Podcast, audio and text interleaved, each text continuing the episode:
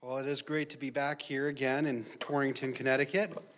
And uh, it, it feels weird without my in laws sitting there in, in the pew, but yeah, yeah. You know, it's, it's like anyone who's ever lost a, lost a arm or, you know, you lost an appendage. It's like it, it never grows back, right? I'm just teasing. Arms will always grow back. Right. Okay, never mind. we should just pray and get into the Word of God, right? Let's just do that.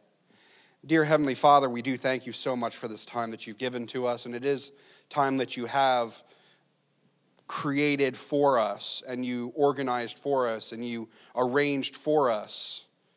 And so we have confidence and, and thanks and hope and trust in you for it. Lord, as we take this time now, as open up your word, may we get comfort from it. May we become bold witnesses of the gospel. In Christ's name we pray. Amen. If you have your Bibles, turn with me to Psalms chapter 119. We're going to go through the whole chapter, and I'm hoping to be done by Christmas.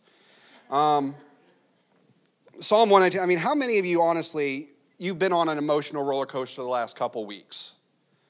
Okay, I'm, I'm, I'm right there with you you know, because it's, it's like ups and downs, ups and downs, ups and downs, and eventually you turn off the news and you feel so much better.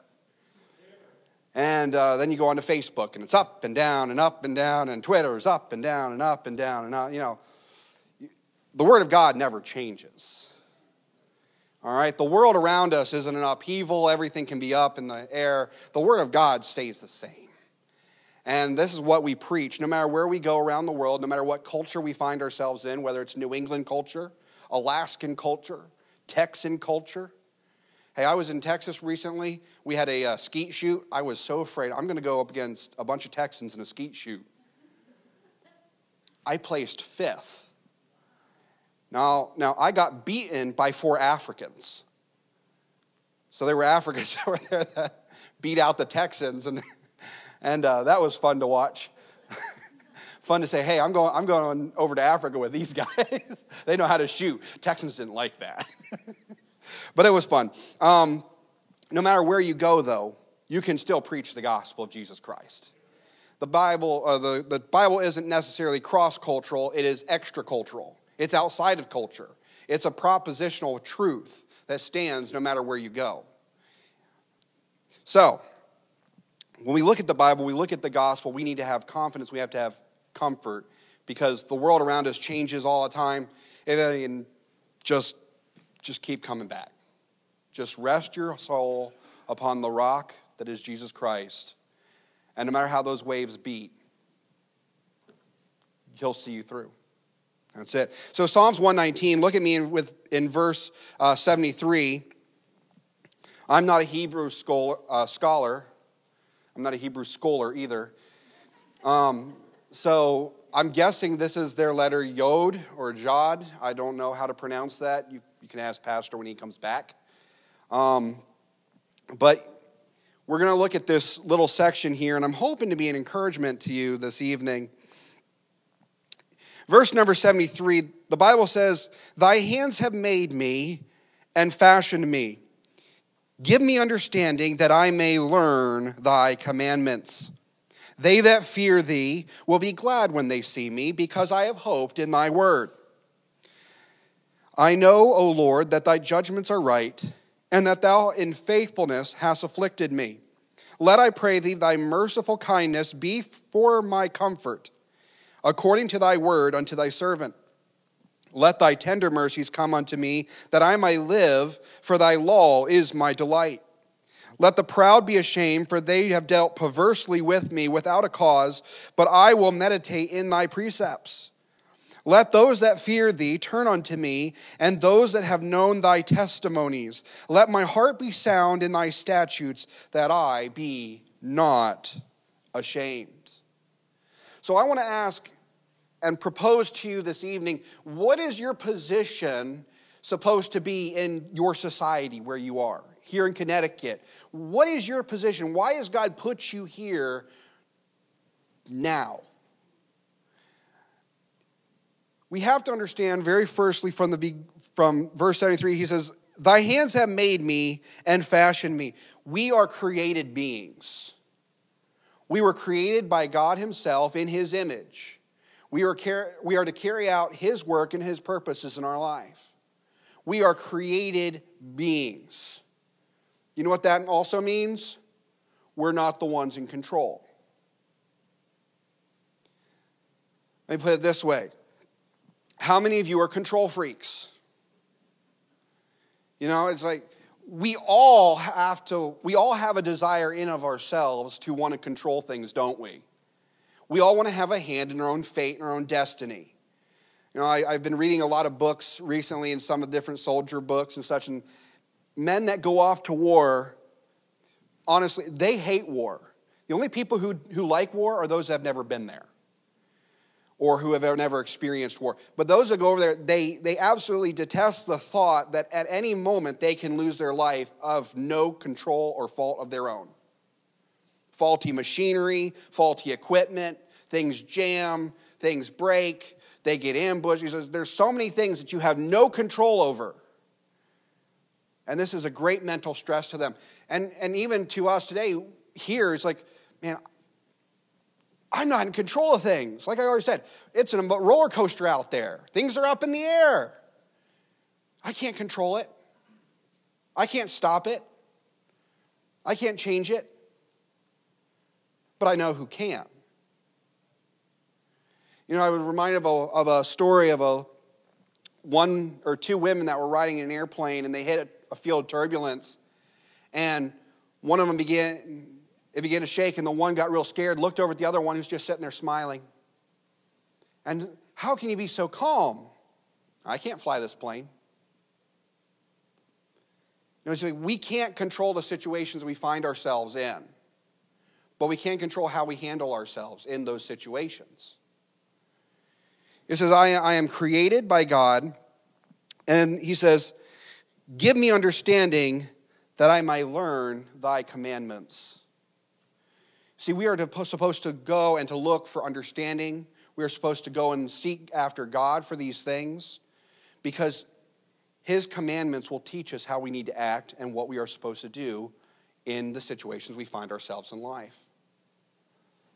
I have some stuff here from um, in Acts chapter 17, Paul on Mars Hill, verse 24 and onward, where he, he begins to preach up there, and he says how that God that made the world and all things therein, seeing he is God of heaven and earth and does not uh, dwell in temples made with human's hands, neither is, neither is um, served as though he needeth anything, seeth how he giveth to all life and breath and all things, and hath made of all nations one blood for to dwell upon the face of the whole earth, and hath before appointed the times and bounds of their habitation. And how Paul from Mars Hill, he's telling these, these Grecians, he says, Hey, God is the one who controlled where you are, when you are, and who you are. He controlled all those things. He didn't just make you, He fashioned you, He designed all these things for you. In Ephesians chapter uh, 4, the Lord speaks about those who He foreknew would trust in Christ. Them He also did predestinate to be conformed to the image of His Son. Now, is that Calvinism? That's not Calvinism. Calvinism would be for whom He did predestine, He foreknew. The Bible says, For who he foreknew, he predestined. He arranged those things because of his foreknowledge, not because he forced those things to happen. All right? And Spurgeon said it this way He says, In both giving your existence and in arranging your existence, the Lord has showed wisdom and love. We, as his creation, find hope. That find hope is trust trust of Him in our being and in our well being. The psalmist says, I am fearfully and wonderfully made. And we were in Africa back in 2013, and we came across Pierre there in, in Libreville, and he's deaf. And he became deaf later in life, and he kept telling everyone, No, I'm sick. I'm going to get better. I'm just, I'm going to get better. No, he, he was deaf, and there was no getting better. And he had to come to a point where he realized God brought this situation into his life And now he needs to surrender his will to God and allow God to use him, even though he became deaf. You see, we have situations that come into our life that alter our plans drastically. And yet we can have confidence in God, not just because He made you, but in the fact that He is in control of these situations. In your well being, you can have faith that God is going to take care of you. It doesn't matter whether you have cancer next week. It doesn't matter if you lose a child. It doesn't matter. I mean, it matters. It matters to you, and it, honestly, it matters to God. But as far as His care and His love and His faithfulness to you, that never changes. It doesn't matter who becomes president. His care for you will remain constant throughout all of life's troubles. And as we continue on, therefore, we are to be holy and righteous, but we are not in charge. God is still on his throne. I, I loved hearing some of the preachers, you know, just encouraging people. He says, Look, God doesn't lose the House, God can't lose the Senate. He doesn't need to cheat in an election. He's on the throne. He's always been on the throne, and next year he's still going to be on the throne. You can't overthrow God. So, anyone else who comes up and says, Oh, I'm in charge now, well, Romans chapter 13 says that God puts people into positions of power and authority. But just like Nebuchadnezzar, he can make them, he can have them sit on a throne one day and eating grass out in the field the next. He is ultimately in control. It doesn't matter what these people may say or think. He is in control, and we need to be more concerned about what God wants rather than what might appease a large group of people in an election. Elections are over, you know, whatever. Nothing I can do about it. We need to be holy and righteous, and we need to be gracious. We need to be people who are gracious, people who are kind, people who are loving. Spurgeon also said this a man without a mind is an idiot. Now, how many, we should just take an altar call right there, right? Pray, have an altar call, Lord. Okay. A man without a mind, he's the mere mockery of a man, and a man without grace is wicked, the perversion of the mind. And we ought to pray that we be not a people without spiritual judgment and understanding. You say, is that really a thing? Can we, can we really lose our spiritual judgment? Absolutely, we can. You can lose the discernment that God has given to you if you're not grounded and staying in His wall, in His precepts, in His statutes. If His laws are not your delight, you can lead others astray, as blind leading the blind. You know, because we live in a world right now, we live especially in this culture. How many of you heard of this culture war? how many of you honestly have no idea what that even means? Okay. Yeah, see, they're throwing these words out, and I don't think they even know what these things mean. A, a culture basically comes from the idea cult, which, you know, that's a bad thing. Don't go join one. Uh, a cult is a core belief or idea that unifies a group of people.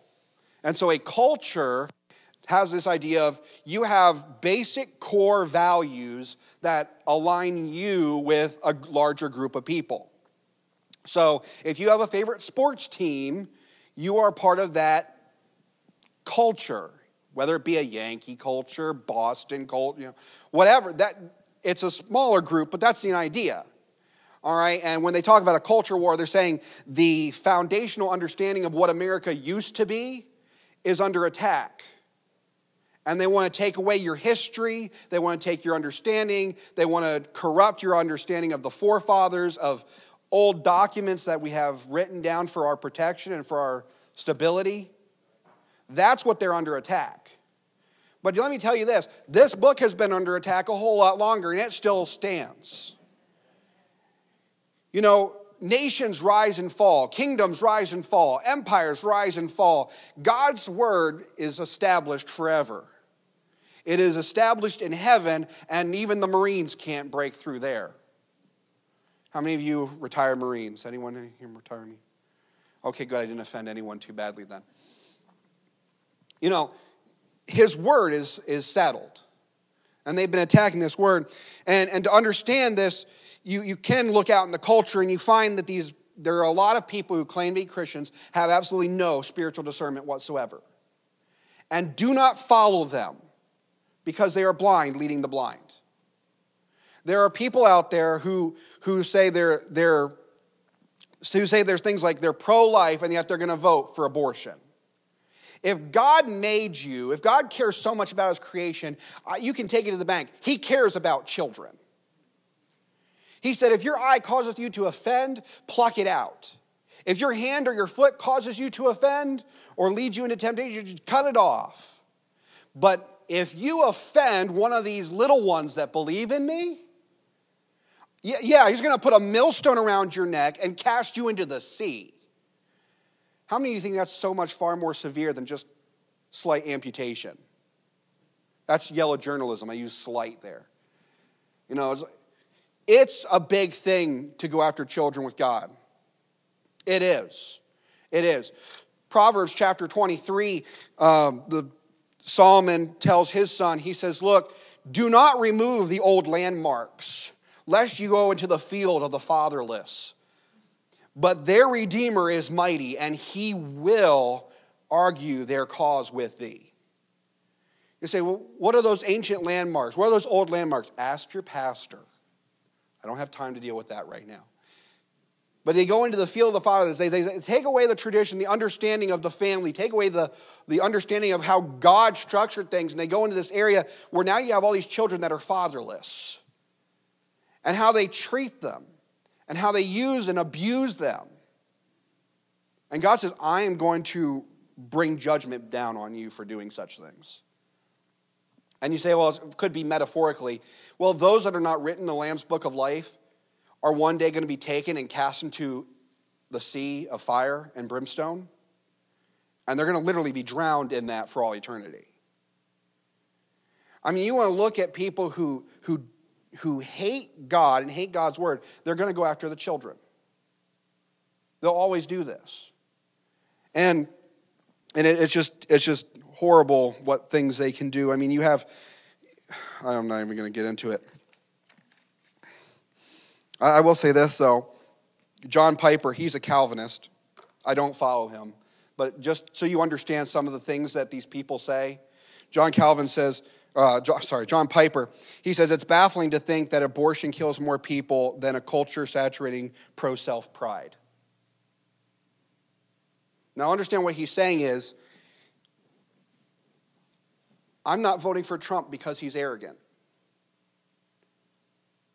So it's okay to go for abortion then. You know, don't follow people like this. They're leading people down the wrong path, and they're going to eventually lead people to hell. If he, I don't think he's saved because he is Calvinist. He believes that his, he, he and his whole family are children of promise. Know, he's, he's the kind of guy that believes that, you know, because he's of the elect, his children are of the elect, their children will be of the elect. And so if someone breaks into his house, he's not going to hurt them because he knows where his kids are going to go. How many of you glad John Piper's not your father? I wouldn't want him protecting me. He doesn't care. He thinks that God deals with nations. That's what the old Calvinists believed. I'm thinking of this guy, his name was uh, Scott um, I want to say Scott Siesendorf. Uh, he put together a group uh, called Case for Life and, and, talks a lot about a lot about different things. He uses a SLED acro- uh, acrostic acronym, uh, talking about the value of a life. You know, S is for size. Size does not determine your value. You know, just because it's it's in the womb and not outside the womb, you know, the, the size difference doesn't matter. You know, men are generally bigger than women. Are men more important? You know, there's, you already have small children and large children. The, do the larger children have more rights? Do they have more value? No. The L, their level of development, you know, obviously, again, you can use that for children. Level of development. Some people have mental illnesses and, and restrictions on their, on their mind that keep them back mental retardation, are they of no value? Are they of no worth? You have um, E, the environment in which they are found. You know, if, if rolling over in bed does not change your value, how can being born change the value? Does that make sense? And then obviously, uh, the other D is um, degree of dependency. And I want you to understand where this all goes. I mean, right now, they do talk about abortion, but in places like Europe, and talking more and more and more about it, even here in America, they're going to go after the sick, they're going to go after the elderly. Anyone who is of any degree of dependency can be eliminated. Canada already has things like this in place. In Canada, if you can be a resident or a citizen of another country, you've lost all your Canadian rights. Or they can take them away from you because you're a secondhand citizen then. And already they're talking things like in Europe, people who are on Ritalin, people on, on diabetes medicines, all these things, you're draining our system. We need to be able to get rid of you and that laws can be passed so that we can segregate you and get rid of you and cut you out of our culture because we don't want you anymore. Do you think that's wicked?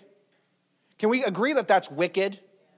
Can we agree that life is precious and given by God and that those that take it should be judged by God? God established government to protect life, and yet it's now the government that's taking life. I'm not preaching on politics. I'm just saying there are wicked people in this world.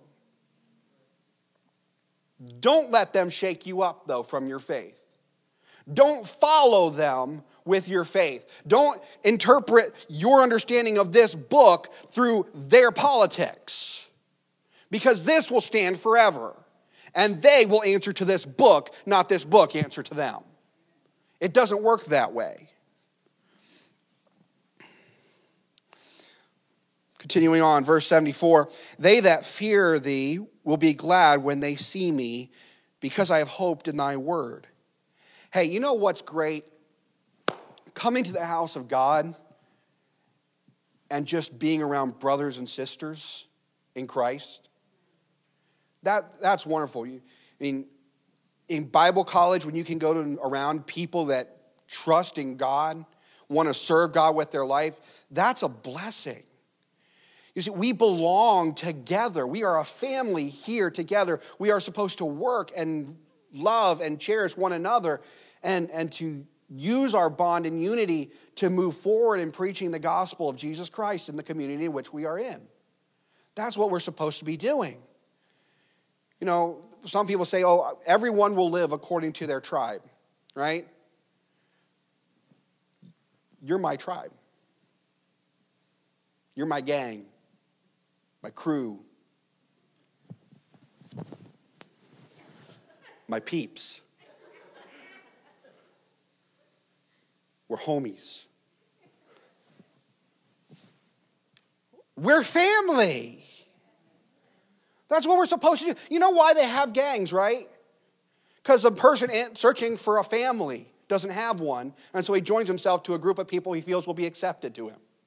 You know why you have all these teen pregnancies? A lot of these women, they're looking for someone who accepts them and will love them. And they give over their bodies to men because they think, oh, if they just do this, then I'll be accepted and loved.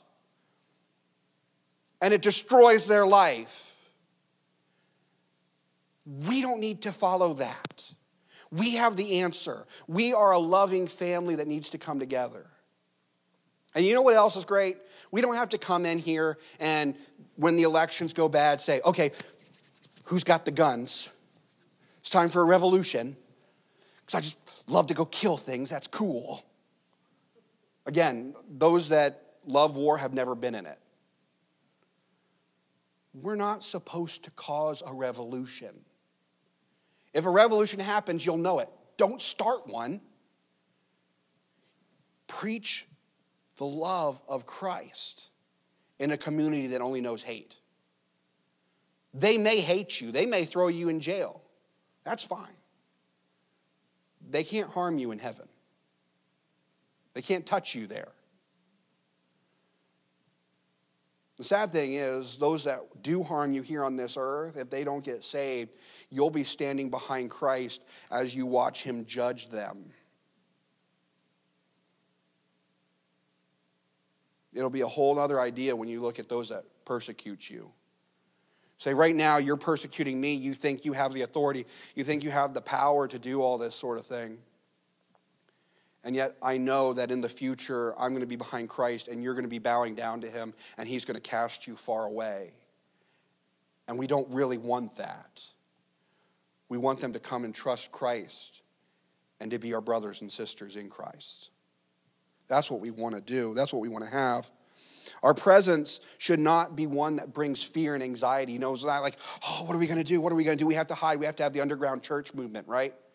Got to start doing an underground church railroad. Um, we should be joyful and hopeful. Um, you know, we don't, again, God is on his throne. We don't have to fear anyone else.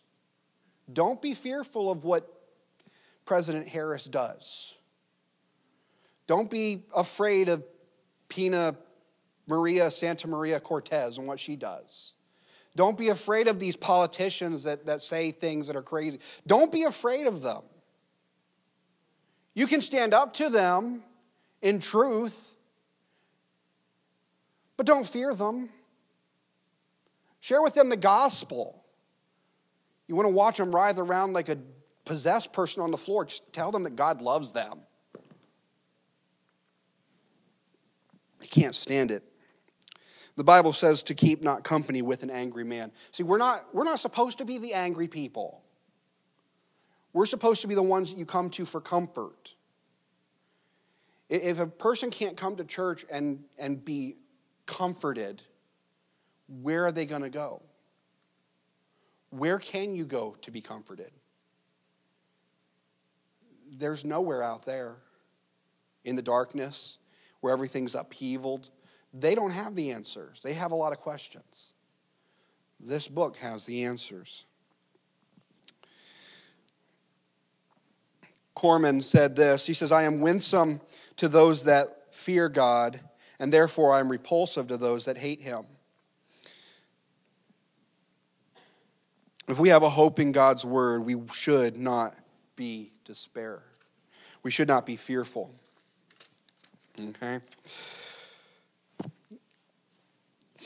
Verse 5, he says, I know, O Lord, 75 rather, I know, O Lord, that thy judgments are right and that thou in faithfulness has afflicted me. Now, how many of you, honestly, at times you felt afflicted of God? You felt like there were just tough times you had to go through. Israel had this. Israel had this in spades, most of the time because they rejected God, right?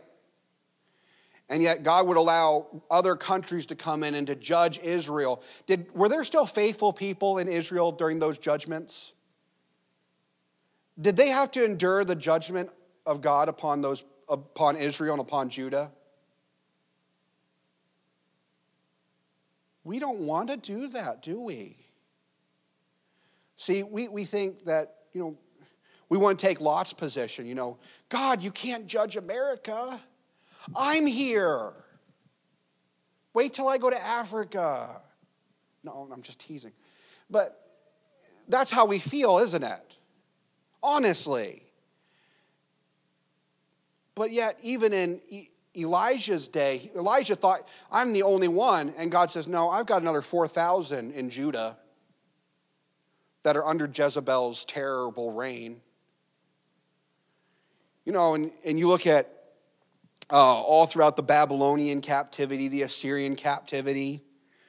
And the, the captivity really didn't lessen in any degree until Persia came in.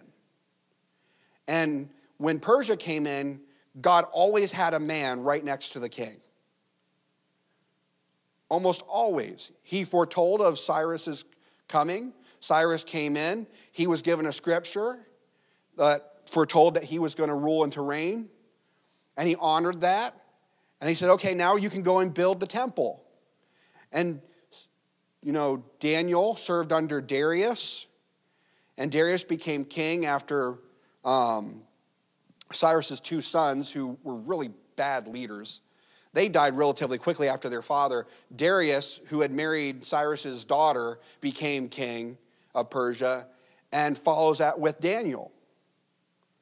And under Darius, you have the temple fully rebuilt.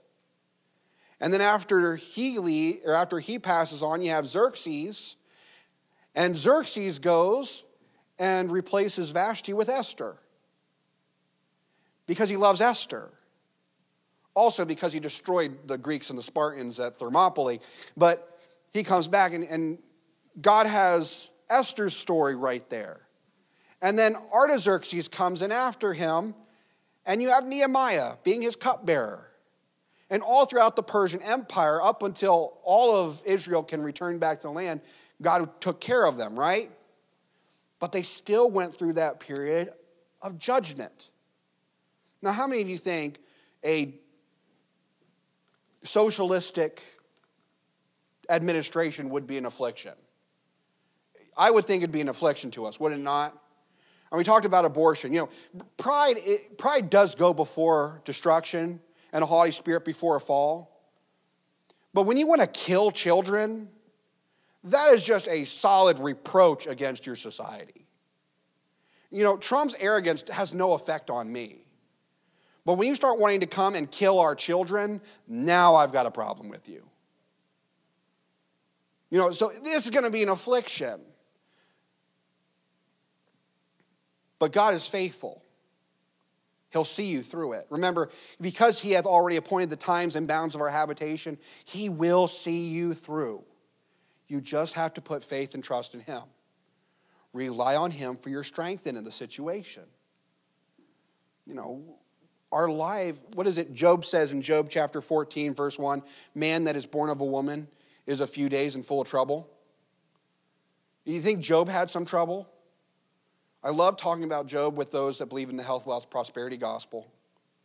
Because they can't wrap their heads around why would a guy that loves God and fears God have to go through so much.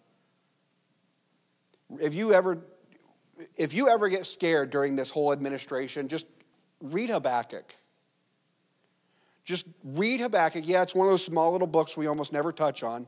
Habakkuk, he, he's a songwriter. He wants to honor and serve God, but he's right before the judgments come in, and God says, I'm going to bring in the Assyrians to judge Israel. And he says, But the Assyrians are worse than we are. I know, God says. And I'm going to judge the Assyrians. I'm going to bring the Babylonians in and conquer the Syrians. But the Babylonians are even worse. I know. And I'm going to judge the Babylonians and I'm going to bring the Persians in. And Habakkuk's just pulling his hair out. God says, I'm the one in control. You're not. Remember, we're created beings. We don't, we don't fly the plane. We don't. We can rest in that what God has done will take care of us. Um, 70, verse 76 and 77.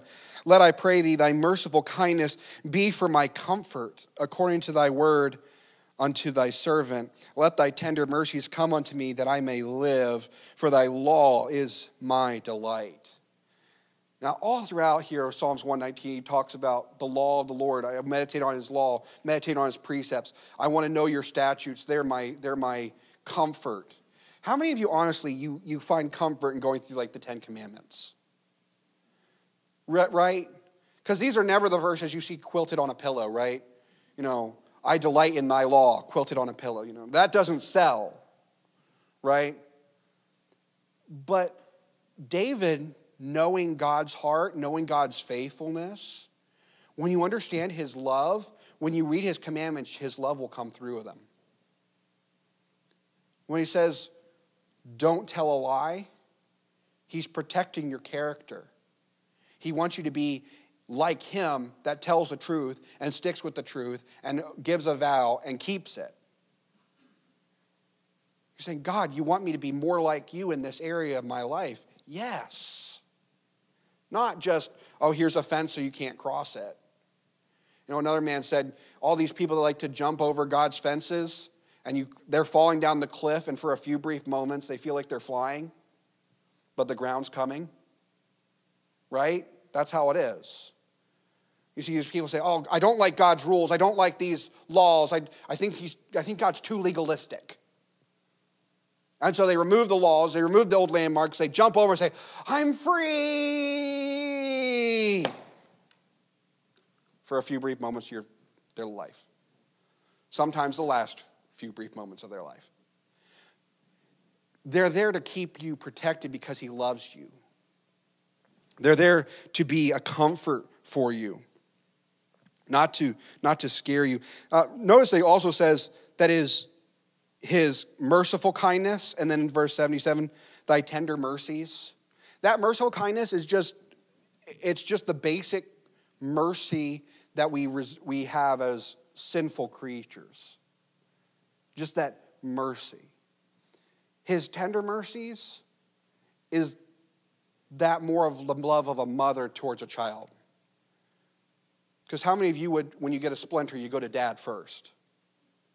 Right? You're sitting there like, can you tell which finger my dad took the splinter out of? He's pulling out the Bowie knife, running it in the fire. Oh, is gonna be great, son. We're just gonna, just, we're gonna get in there and take that splinter right out. right? I love my dad. He was great. But, but suffice that to say is, these laws, these precepts, they're the things that are supposed to comfort us not the things we're supposed to run away from. So,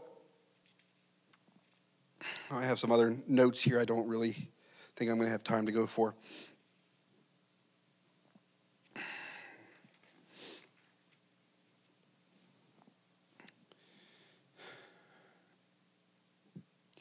Verse 79 Let those that fear thee turn unto me and those that have known thy testimonies. One of the greatest blessings we get to have as believers is we get to share the stories of what God has done in our lives. You see, we focus so much on our own needs, our own suffering, our own desires and wants, and we feel like God has to listen to us every day of every moment and make everything work out best for me, you know, because what Nellie Oleson said, God loves me more than, or Jesus loves me more than most, is like, no, that's not how this works. Other people have gone through struggles, have gone through trials, have gone through tribulations. And oftentimes, the reason that we go through these struggles is so that we can be an encouragement to the other people around us. You know, God can bring you into a, pro, a place where you're like, Lord, this, this can only end badly for me. And maybe you, like I said earlier, maybe it alters your life permanently. But then you can turn around and use that to give hope to someone who's about to go into that. You know, I talked about Jesus Christ a little while ago. You know, he was touched with our infirmities. You know, he hungered, he thirsted, you know, he was tired. He went through all the physical things that we go through as human beings. And not only that, he went through a whole array of, of emotional things. He was betrayed, he was misunderstood. He was rejected to his face. People spit in his face. They plucked out his beard. They mocked him. And it's at those points you realize you're not God because if you were and you were in that position, there'd be a whole lot more pillars of salt, right? But he endured all of it. Why? So that when you're going through your struggles, you can go to Him and He's already been there.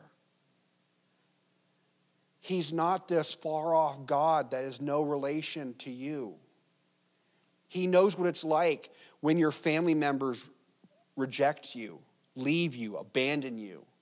He knows what it's like to be left for three days in town and your family has no idea where they left you, or even that they did leave you, right?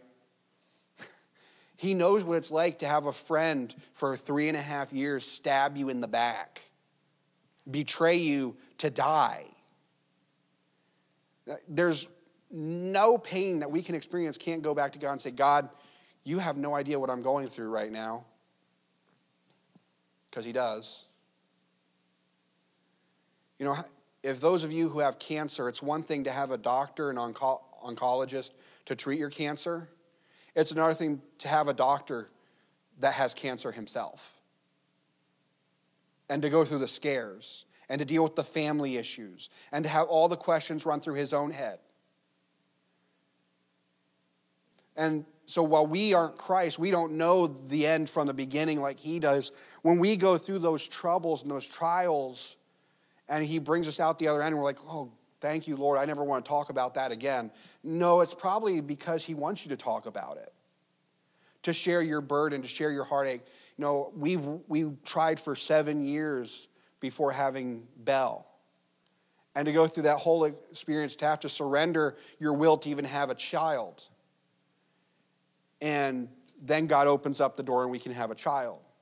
But that's given my wife lots of opportunities to talk to women who go through that same fear or that same struggle. You know, it's it opens up avenues of ministry for you, not even just in the church, but in the community around which you live. So, yeah, things can be tough and things can be hard, but you know what? You have a hope and a faith in this word and in God that you can share with other people, and especially those of the house of God, right? Especially here, we ought to be encouraging one another with our testimonies. We ought to be encouraging and lifting one another up instead of sitting there and saying, All right, where's Tim Neal? Is he getting the guns for the revolution? I'm sorry, are we recording this? Tim Neal, I'm sorry, you're on a bunch of lists right now. Well, that shouldn't be us. Should it? Now, we, sh- we are on a list because we're Bible believing, Bible preaching people of the Word.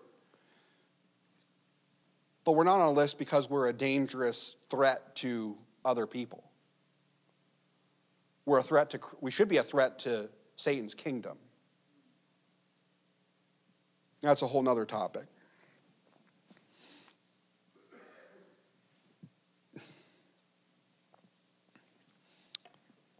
But I just want to encourage you.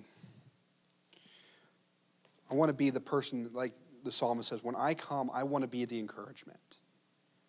Now, there are times I've gone to encourage people, and they've had such a great spirit that I leave encouraged. And I'm sure you've all known people like that. People are great. There's a man I, I got to know a little bit named uh, Bob Grimm. His name was Grimm. He had a, he had a disease, they called it the suicide disease, because it has just sharp pains running through his face all the time. That it, it can stop you from sleeping, cause insomnia and other uh, conditions. You can't just take pain medicine, it doesn't work. So he lived with this pain all the time. But yet he would be one of the greatest encouragers in his church. Why? You know, if anyone could complain, but he didn't. He was an encourager. You know what he did? He brightened the corner where he was. If you're feeling down, go see Bob Grimm.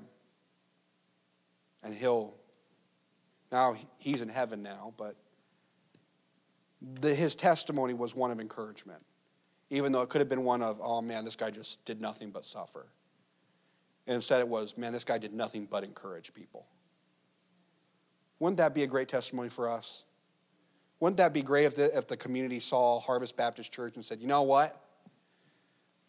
I don't think they have an armory, but man, they sure are a blessing. They're an encouragement to me. That should be what we are known for. That's what they should really fear us about, that they can't discourage us. They can try all they want, but they're like, we're like that woman in the plane just smiling away. I can't fly this plane, but I know who does. Do you know who flies the plane? Do you know who's in control? We say God's on his throne, but do you know him? Do you have a relationship with him? Do you walk and talk with Him daily? He wants that of you. He'll see you through this time. Even if this is the fall of America, whatever that may look like. You know, you don't have to be afraid. Don't be fearful. Trust in Him. Have hope. He's put you here, He'll see you through it. Your, your retirement is safe in heaven. All right? Don't let the world take your don't let the world take your joy from you. Don't let them steal that. They didn't give it to you in the first place. They shouldn't be able to take it. All right? Dear Father, we do thank you so much. You gave us your word on the situation. And even when we are afflicted, Lord, or we feel like we're being afflicted, we know that you are faithful. And certain situations, Lord, I feel like, why would you do this to me? Or why are you allowing these things to happen? It's not because you're not on the throne, but it's also not because I deserve any better. I, I have nothing, nothing to claim at your hand. The only thing I claim is Christ's righteousness. There's nothing of merit that I can offer you for another day of peace and comfort. There's nothing I can offer you. But I give you my tomorrows. They are already in your hand. That you may use them as you see fit. And the situations of life, you take me through them all. That we may honor and glorify you no matter what happens. Lord, now I'm, I'm thinking about this. One of the illustrations that will that can be used in the near future. You think of Christmas trees when they're when they're put out. Christmas trees aren't beautiful without the light. But to think about that tree cut down out of the woods, brought into a place it's not familiar with, strangled with cords and strangled with garland and all of its branches just weighted down with those weights on hooks. And if I was that tree, I'd think, what in the world is going on? Being tortured. They're not even giving me any water.